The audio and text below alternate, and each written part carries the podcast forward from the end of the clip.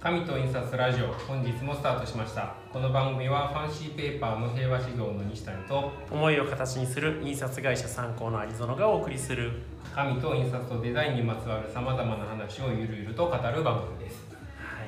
はいということでオリンピック始まりましたねうんめっちゃ見てますよめっちゃ見てますえ昨日体操だったんですけど、準優勝ねあーすごかっすごかったですた、ね、ね子供と一緒に最後ロシアが演技するときに、もうあの見せてくれって言っちゃダメですけど、うんいやみんなミスらなくてそれで 0. 点なんと0.1とかですかねですよねいやーなんかやっぱオリンピックっていいなと思いましたそうですねなんだかんだまあねその運営に関してのねことはいろいろありましたけいろいろありどましたけどはあとねだから紙で言うならばね、はいまあ印刷もそうですけど、うあれオリンピックが決まったのって結構前じゃないですか、はい多分その翌日とかいにはい社内でオリンピックが東京で決まったんだから、そのチケットとかね、うーんあのやっぱそこは平和志願の紙で行かないとみたいな感じもしえもしねその、うん観客ありでやってたら、うん西谷さん的には何の紙でチケットやりたかったんですかそうですねなんかね長野オリンピックはオーケーフロートそのものじゃないんですけど、は何かちょっとこうホットスタンプで色がつけるような紙を使ってたんですよね、へそうまあやっぱり冬だからオーケーフロートのホワイトにホットスタンプでこう、うんちょっとこう雪を踏んだようえな、そういうイメージだったと思うんですけど夏なんでねうん夏だからななんだろう夏の東京オリンピックのチケットにふさわしい紙なんだろう難しいな今めちゃくちゃ考えてますねうん、まあもう意外と普通に PHO とかでいいか意外と普通だな検討士とか検討しかいやでもね結局かん、ね、チケット、はいキチケットどころか観客がねそうですね入らなまあかったんで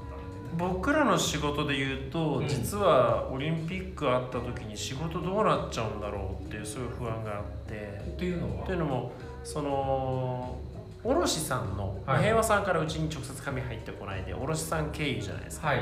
卸さんの倉庫って大体海沿いにあるんですよね、はいはいはいまあ実際そうですでそうそうで海沿いのでオリンピック会場が集中してて確かにねほぼいわゆる交通制限の交通規制のかかるエリアだったんですよ、そうですね、はい、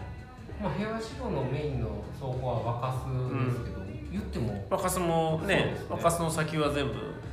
規制が入るエリアじゃないですか、でさらに我々のそのこ工場のあるあの錦糸町もうん両国でボクシングのあ試合会場になっねていて、うだから本当にね朝入って朝紙が来てで吸ってん、うん、で夕方には出すみたいなそうですそねういうスケジュール感で仕事をしている中で、はい本当に時間通りに紙が入ってくるんだろうかとかそういう不安がずっとあったんですよね。いやーそれこそ本当にそうです紙の流通だって、あの配送がもうズタボロになるっていうようなところはある程度覚悟してましたそうなんですよね。まあね 良くも悪くもそういう心配もうそはれは、せずにはい、残れてるんでしょうけどね、まあまだねしばらくオリンピックう続くんでしばらくはこ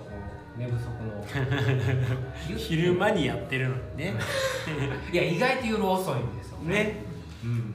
まあそんなことはい、そんなことで、まあ、えっ、と、今、ねはいえーチケットは PHO という話がありましたけども、今日ははいディープなディープマットということで、ねこのテーマどうやって決まったんだろうまあ、あれですよね、結構前回は緩めのテーマでやったんで、たまにはこのラジオは、ラジオらしくマニアックでディープな話をしようよ、はいはいで、ディープって言葉が出てきたんで、うじゃあディープマットか出っしまて、非した常に安易に決まったテーマで、はい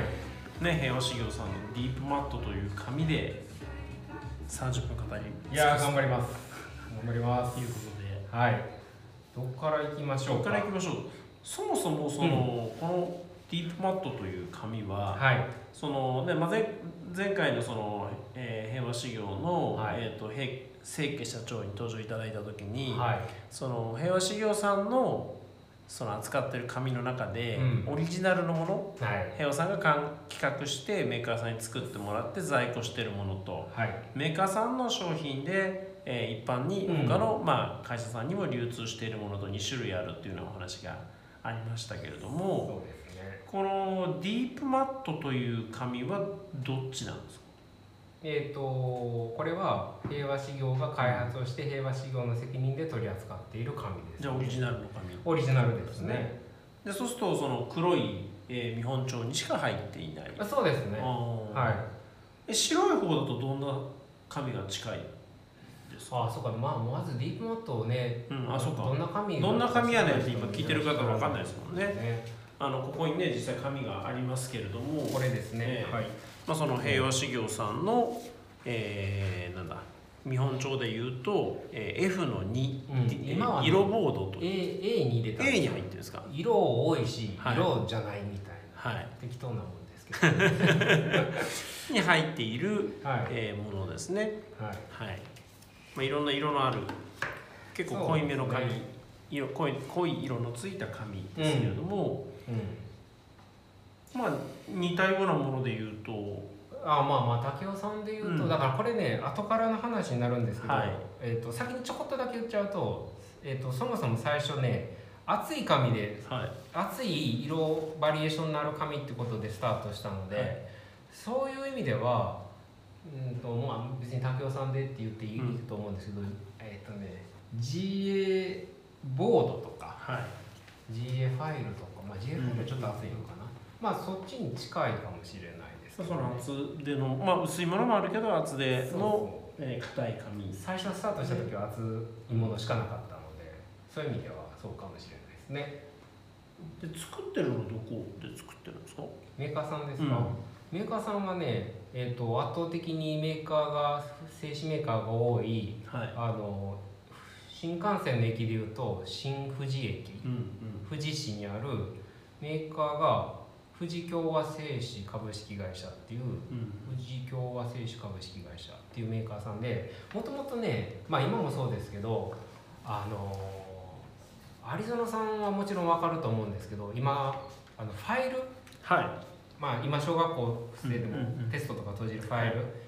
あの全部プラスチックにいなってそうですねあの昔紙だったんですよ紙でしたなんかカンカンカンっていうよううんうんな熱い、でずっと使ってるとあのはだんだん端の方からこう分離していくんですそうよそうねそうその分離の話も後で言うんですけどね、で赤黄青緑みたいな、そうですああいうねああいう紙をねあの得意としてる、えファイル子原子だっフたりァイル原子あとはあのちょっと特殊な例で言うと、はあのこれも後で話するんですけど、トランプの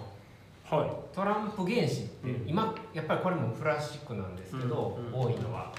紙であのまあ今もあるんでしょうけど特に昔はトランプの紙って紙だったうんので、あの紙が作る工程の中であの後で言うんですけどね、今日多いね後で言うんですけどねえー付き合わせって言って、はい一層だけじゃなくて、うん三層五層の紙を重ねてうん作る技法があるんですね。でトランプの原子ってあの裏見えたら裏ってじゃない です数字が見えたらダメじゃないまずいですねなので間の層をグレーとか黒っぽい紙でえ付き合わせてる、まあそういう意味でのトランプ原子ーをを作ってメインたにりやってらっしゃうるかもしれなんいです、なね、のでまあどちらにしても厚い紙をはい作ってるメーカーさんです。でまあそこで作ってる紙の中で、うんはいそのこの、えーディープマットという紙があるわけですけれどもこれ結構グラフィックデザイナーさんは実はあんまり知らない紙かもしれない。 そうなんですかね。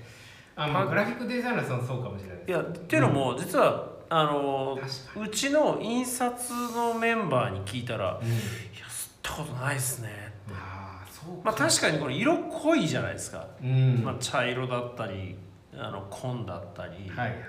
オレンジだったり。はい。そのオフセットで印刷をするというよりはどちらかというと白押しをしたりとかうん、そういう使い方の方がこう雰囲気に合うようなちょっとなんだろうな表面がザラザラとしたうん、そう紙ですよね。なんでまああと先ほども言ったようにもともと厚い紙からスタートしてるので、まあ、やっぱりパッケージとかはい、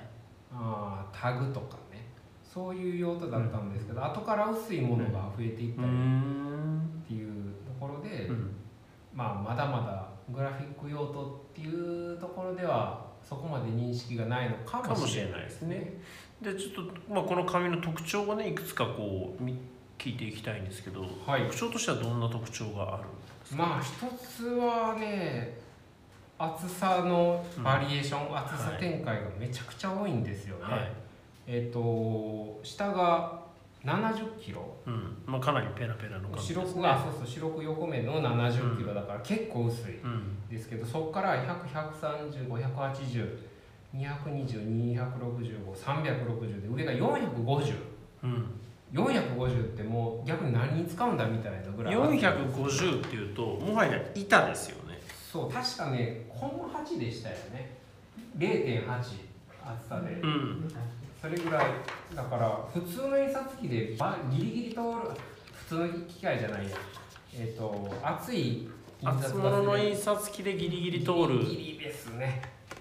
うんもうだって今ここに手元にありますけど薄い定規ぐらいありますもんね厚みがねそうかも450キロっていうとそうですねそうだからそういう厚さバリエーションがあるっていうのはえだからな8つうん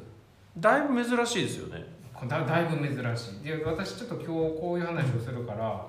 他の紙では色あ厚さのバリエーション多い紙って想像して調べてみたんですけど多分誰もがまずパッと思いつくのって、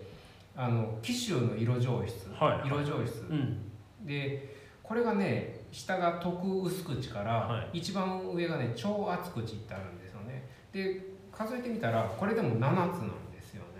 紀州の色上質はキロ数では表示しないんですねねうんあれキロ数で表示してないんですねうーんあなんでしょうね絶対なんか理由はあるんでしょうけど、なのでうんやはりねは8つの厚さがある紙って、そうそううんうんあるまあ調べりゃ1つや2つは出てくるんでしょうけど、あんまないうん絢爛とかどうなんですか絢爛は、うんそうそうちょっとねあの比較これから比較していく上で絢爛を引っ張り上げてきたんですけど絢爛が、えー、と下が135なんですよ、ちょっと厚いんですねうん、で上が400で7つの厚さだったんですけどこれ実はね急に思い出したんですけど昔1 0 0キロがあったんですよは売れなくてなくなったい悲しい話やうんそうなので、まあ、今は7つなんでやっぱりディープマットのこのしかも下が70から上が450キロっていうのは、は結構珍しいし実際メーカーさんに聞いてみたら一、つのマシンでもちろん作ってるので、大変らしいです作るのもそのこの薄い紙と厚い紙ってうんそのなんだろう厚い紙ってどうやって作るんですかそのえっとね合紙してるわけじゃその合紙ってねその薄い紙を糊で貼り合わせて作りますけどはいはいそれとは違うわけですよねそうですねあのこれ多分6月の紙強化月間の時に私の歯切れが悪かった時の紙の説明の一つに、うんは あの紙を作るそもそもで用紙と板紙っていうのがあって、うんうんまあ特に板紙厚い紙は、えっとあまりここは触れなかったんですけど、えっと丸編みっていう機械で作ることが多いです、逆に薄い紙は、えっと長編みっていう長編みそもそも機械が違うんです違うんですね話だったんですけどあのディープマットは丸編みで、まあ、厚い紙を作りやすい紙なのであ機械なので、えーまあ、そういう機械なんですけど特徴が先ほど触れた、うんえー、と一つの層じゃないんですよね。うんうんえー、と3層だったり5層っていう薄い紙を、えー、と合紙ってのりを使うわけじゃないですか、じゃなく紙を作っているだからまあ水だけうんうんの段階で、えーまあ、すき合わせっていうんですけど、まあ、重ねていくうーん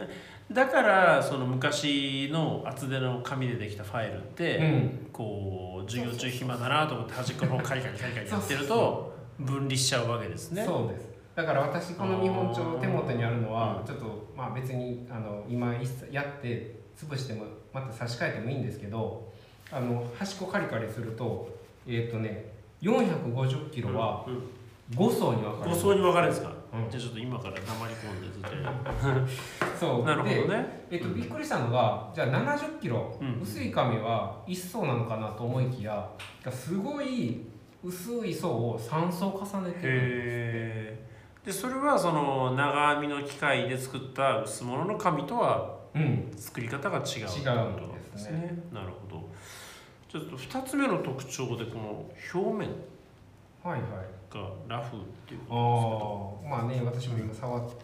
てちょっと比較検討で、えっと剣蘭を日本酒を持ってきたんですけど、絢爛はねもう本当にトゥルンとしたそうツルツルでしょトゥルトゥルのでこれディープマットは、まあ、ザラそうですねにはありますよねうんうんなんで2つ目の特徴はその髪の肌はい、ででディープマットって結構こう質感があるうんって言われてるんですけど、うんこれね今日またメーカーさんに聞いたんですけど、はいこのつるんつるんのはい、絢爛とこのザラッザラのリーフマットって同じ機械なんですってへえ、そう同じメーカーさんはもちろんですけど、はい同じ機械では作っていてなんかもうこう兄弟品みたいなもんなんですよい、だって全然全然雰囲気違うじゃないですかね全然違うんですけどしかもね作ってる工程もね大体一緒なんですはいで何が違うかっていうと、え最後の工程なんですって最後って言ってもどの辺最後か、だから乾燥させていってる段階で、はい、これね説明が難しいんですけどあの想像してもらうしかないんですけど、もうピッカピカに磨いた金属のはい、ドラム缶みたいなものを想像してもらうしかないんですけど、つるつるに磨き込まれてるんです、うんうんそこを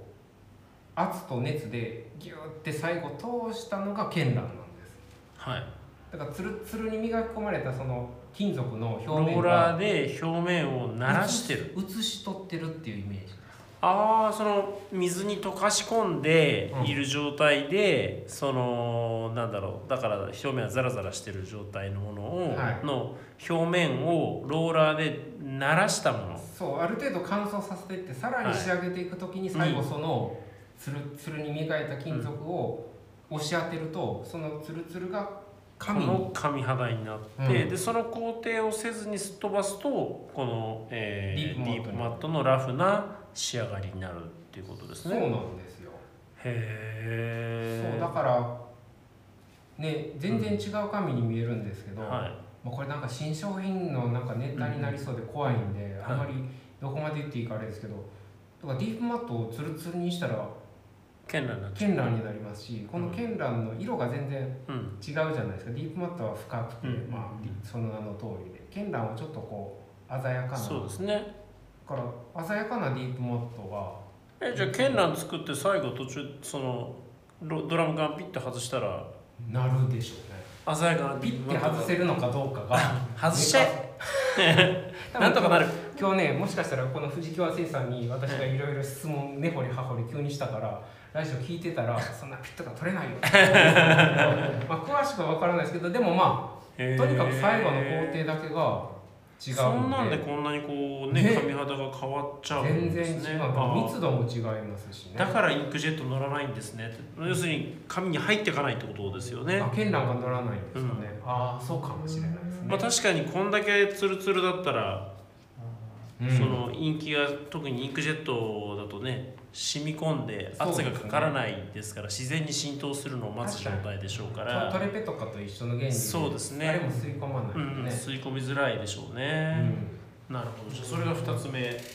これ大丈夫30分いけるかなねだいぶやばいペースちょっとペース上げていきますか3つ目の特徴は3つ目はね、うん結構地味なんですけど、はいどれにしようかなあのあ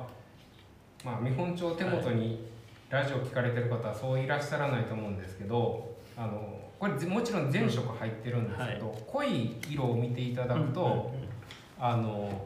まあそもそもディープマットってちょっとムラがあるんですよそうですねそうこれで不良私もねあのこれそうなるんだと思ってたんですけどうん、あとなんかこう毛が入ってるじゃないですか、ゴミ 怒られます よ怒られますよそんなこといやでもね私もねこれ入ってしまうと思っててつい最近まで、うんじゃないんですよこへーれ入れてるんです入れてるんですかわざわざ、はであのーこれね入れるとこ見見たことないから見てみたいんですけい、どうん要は染色してない、えー、とパルプというか繊維うんをあの染色されたものと一緒に混ぜてるんですっってだからこうなんか色味の違うものがこううん繊維として入り込んなんか襖紙みたいなねあそうですねイメージとしてね村ですよねやっぱ村がそうだから神自体の村ももちろんラフだからあるんですけど、ええー、と染めていない染色してない繊維をどれぐらいかはもちろん多分うん秘密企業秘密ですけど入れてるのでその村だったり毛が入ってるんでえ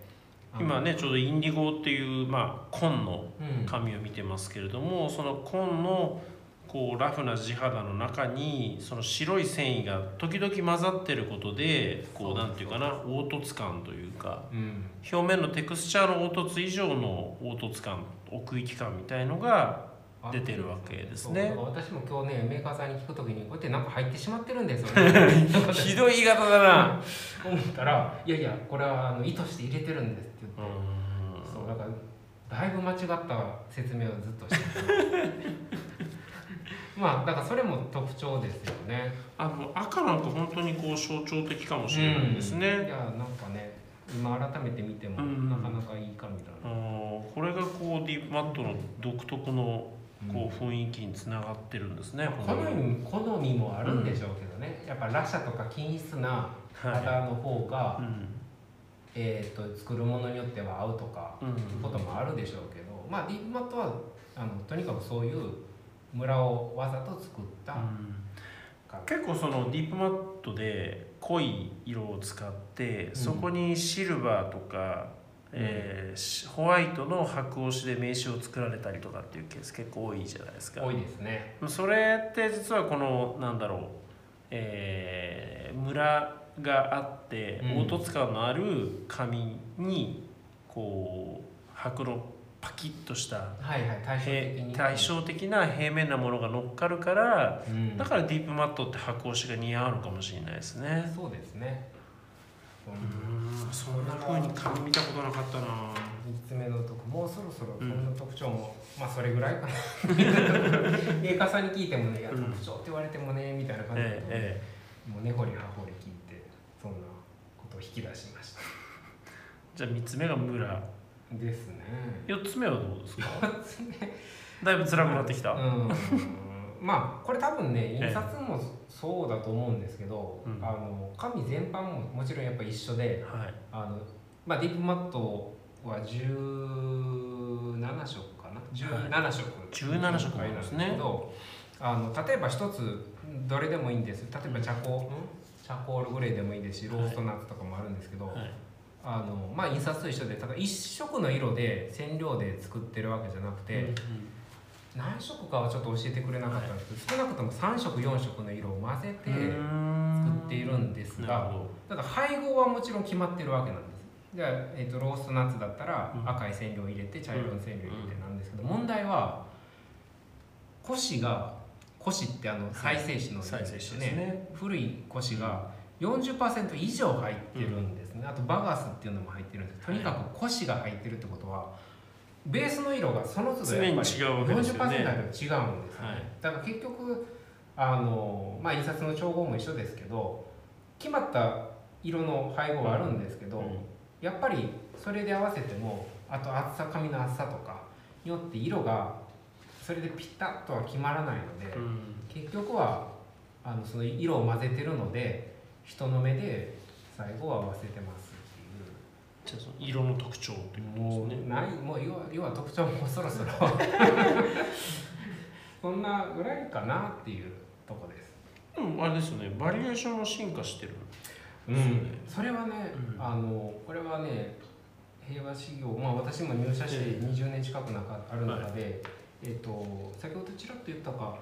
えーディープマットの発売年が2008年の4月なんですよね。まあもちろん入社はしてましたけど。リーマンショックの時ですねぐらいですか。はそうい。2008年そうだからそんな、まはあ、決してもう世の中世の中的に、まあ、少なくとも紙印刷業界的に右肩上がりじゃない中でディープマットが誕生してで先ほど申し上げたように220から400本はいの熱いものが出たんですけど、最初その後、えー翌年かの秋にはい薄いものを作ったんですよほ100キロから180キロまでううんこれがね一気にディープマットが浸透した理由だと私は思っていてやっぱね220か450って、まあ、もちろんパッケージとかあるんですけどそうですねやっぱ圧倒的にいまだに市場が大きいものって出版本じゃないですか、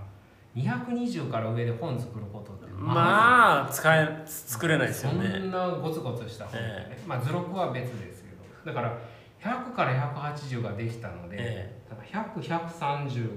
え10013580うんこれができたんでね一気にじゃあもともとはその、まあ、藤木和製紙さんという、まあ、厚紙はい、がメインの会社さんで、まあ、どっちかというとファイルだとかうん、パッケージとして開発された紙なんだけれども、それを、えー、と書籍、まあ、だとかで使えるいわゆる薄う物んの、えー紙としてバリエーションを増やしたことで急激にマーケットが広がったそうですねということですね。で私がたまたまこれを、ほぼこれと同じぐらいでうん東京に来ててはい出版ブックデザイナーさんがーって回ってったんですけど、やっぱここで一気にこのディープマットは受け入れられた、今今ひっそりとディープマットは俺が広めたんだぞっていうことを言った、うんそうかもそのタイミングで東京に来てブックデザイナーさんを回って出版業界で一気に広まったってうんこれ、A イコール B イコール B イコール C イコールゆえに A イコール C なんだろっうてなんいうかちょっとあれか三な段論法が成り立ってますよね。あの認められてない欲欲求が出たんだ けどまあまあさておきで、で結局ねその後さらに色も2011年に6色一気に増やして、それだいぶ珍しいケースいやーだからですよ順調にね。増えてったんですよね、でね別にオチじゃないんですけど2016年の5月に70キロ増やしたんですよ、はこれがね全然ダメい、3匹目の土壌的いやまなあ2匹目だけじゃなくてまあ。ねまあようんまあ、張り箱っていうのもあるんですけど、100と70だったら100でもいいじゃんみたいな、うんまあ、70だから薄いから安くなるとかあるんですけどねえ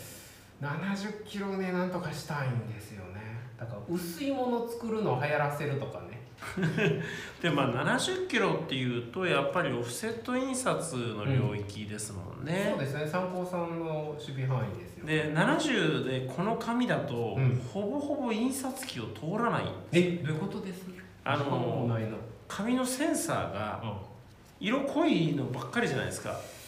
だからセンサーがあの紙が2枚入らないようにチェックするうんセンサーが全部跳ねちゃうんですよね、うんそういう濃い色ばっかりなのでうん結構その印刷オフセット印刷としての需需要に対応できる紙って結構この中で言うと少ないんで確すよかにねいやだから私はねこの70キロをえなんとかね広める策を頭の片隅には今あ日るんで聞いていただいてる皆さんから、うんあのアイディアをまあ、70キロで堂々と名刺作りましょうみたいな役立たんがなうんペナペナで。まあまあそんなということでまあいいオチがついたところで、ははいいで、まあ、ディープなディープマットそうですにねついてはこんな感じで、はいで次回はゲスト会ということで、そうだ8月頭ですからね、えーはい加藤文明社三河さん、平井さんの教科書の印刷とその先の視点うんということで、あの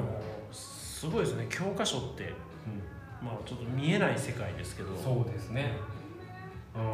そのディープな世界をまたお聞きしたいなと。いやこれちょっと聞いてみたいです、はいなかなか教科書自体はね当たり前のようにあるもんですけどいっぱい落書きしましたけどね裏側というかね作られる工程っていうのは全然わからないので、まあぜひね、はい、えー、とライブ配信で聞いていただければな思います。とではというはい本日もお聞きくださりましてありがとうございまことでありがとしうござたいました。この番組はファンシーペーパーの平和修行の西谷と思いを形にする印刷会社参考のアリゾノがお送りしました。ではまた来週さよさようなうならら。いやギリギリだったな もうちょっと話したかった本音が。いやー